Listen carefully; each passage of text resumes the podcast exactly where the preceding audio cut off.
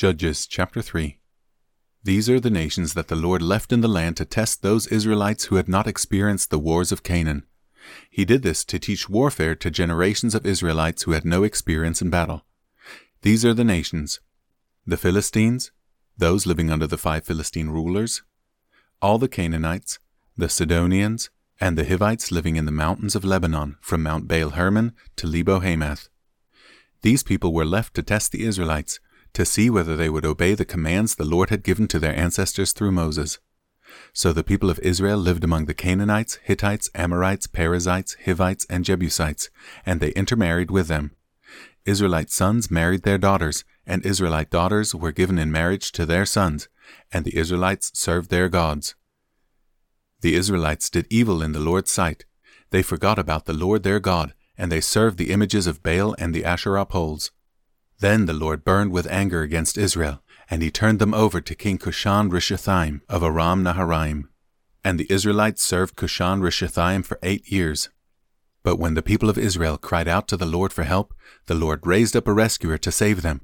His name was Othniel, the son of Caleb's younger brother Kenaz. The Spirit of the Lord came upon him, and he became Israel's judge.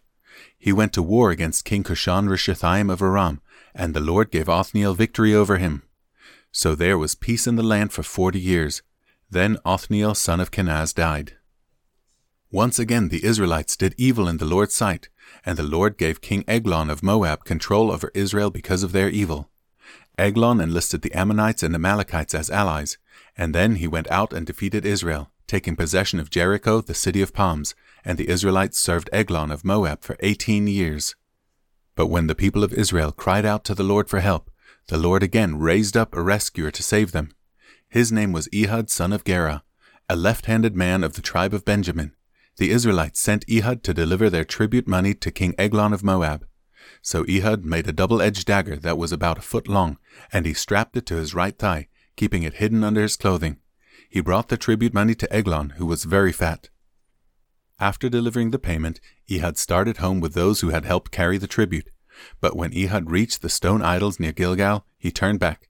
He came to Eglon and said, I have a secret message for you. So the king commanded his servants, Be quiet! And he sent them all out of the room. Ehud walked over to Eglon, who was sitting alone in a cool upstairs room, and Ehud said, I have a message from God for you.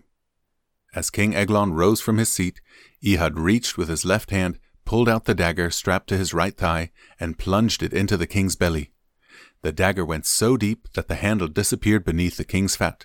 So Ehud did not pull out the dagger, and the king's bowels emptied. Then Ehud closed and locked the doors of the room and escaped down the latrine. After Ehud was gone, the king's servants returned and found the doors to the upstairs room locked. They thought he might be using the latrine in the room, so they waited. But when the king didn't come out after a long delay, they became concerned and got a key. And when they opened the doors, they found their master dead on the floor. While the servants were waiting, Ehud escaped, passing the stone idols on his way to Seirah. When he arrived in the hill country of Ephraim, Ehud sounded a call to arms. Then he led a band of Israelites down from the hills. Follow me, he said, for the Lord has given you victory over Moab your enemy. So they followed him, and the Israelites took control of the shallow crossings of the Jordan River across from Moab, preventing anyone from crossing. They attacked the Moabites and killed about 10,000 of their strongest and most able bodied warriors. Not one of them escaped. So Moab was conquered by Israel that day, and there was peace in the land for eighty years. After Ehud, Shamgar, son of Anath, rescued Israel.